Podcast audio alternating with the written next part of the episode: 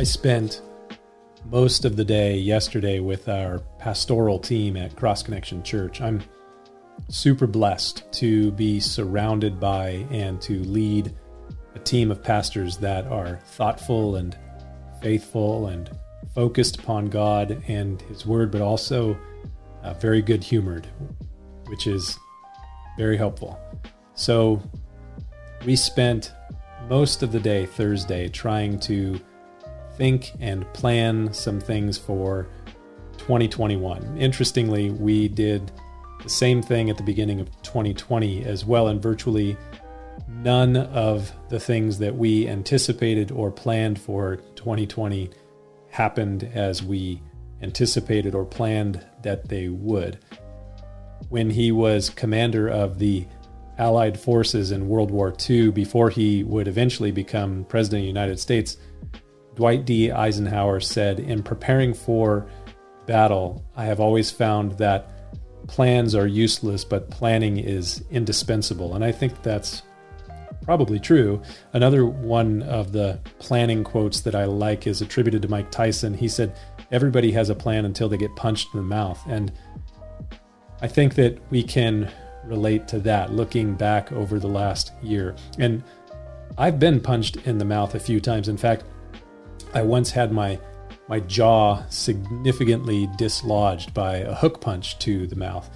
And 2020 was like a hook punch or a reverse spin kick to the ribs. And I actually had both a hook punch to the mouth and a reverse spin kick to the ribs, both in the same sparring match one time. Not fun at all. So when your plans seem to go awry as a result of a hook punch or a spin kick or 2020, you can find yourself tempted to be a little bit anxious. But Jesus said, "Do not worry about tomorrow." How are you doing following that one? Probably not so great. I started these videos back on Labor Day, September 7th last year, and my first video was on Philippians chapter 4, where Paul the Apostle writes, "Be anxious for nothing," which is in the imperative. It's a command. Be anxious for nothing, but in everything by prayer and supplication with thanksgiving, let your requests be made known to God, and the peace of God, which surpasses all understanding, will guard your hearts and minds through Christ Jesus. That's what we need. That's what I need. The peace of God to guard my heart and my mind through Christ Jesus.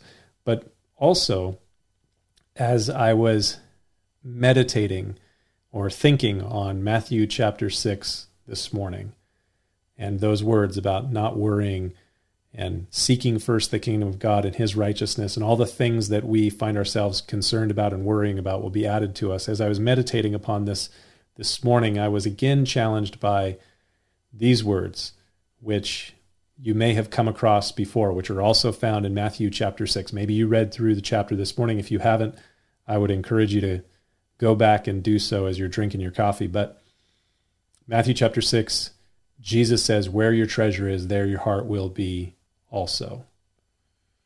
Those words come after Jesus says, "Lay up for yourselves treasures in heaven." And if you do lay up for yourselves treasures in heaven, then you won't be worried about the moth or rust destroying those treasures or the thief coming in and stealing those treasures. So when you are anxious, or when I am troubled by all the potential destructive things affecting my treasures, it may be an indication of misplaced treasures.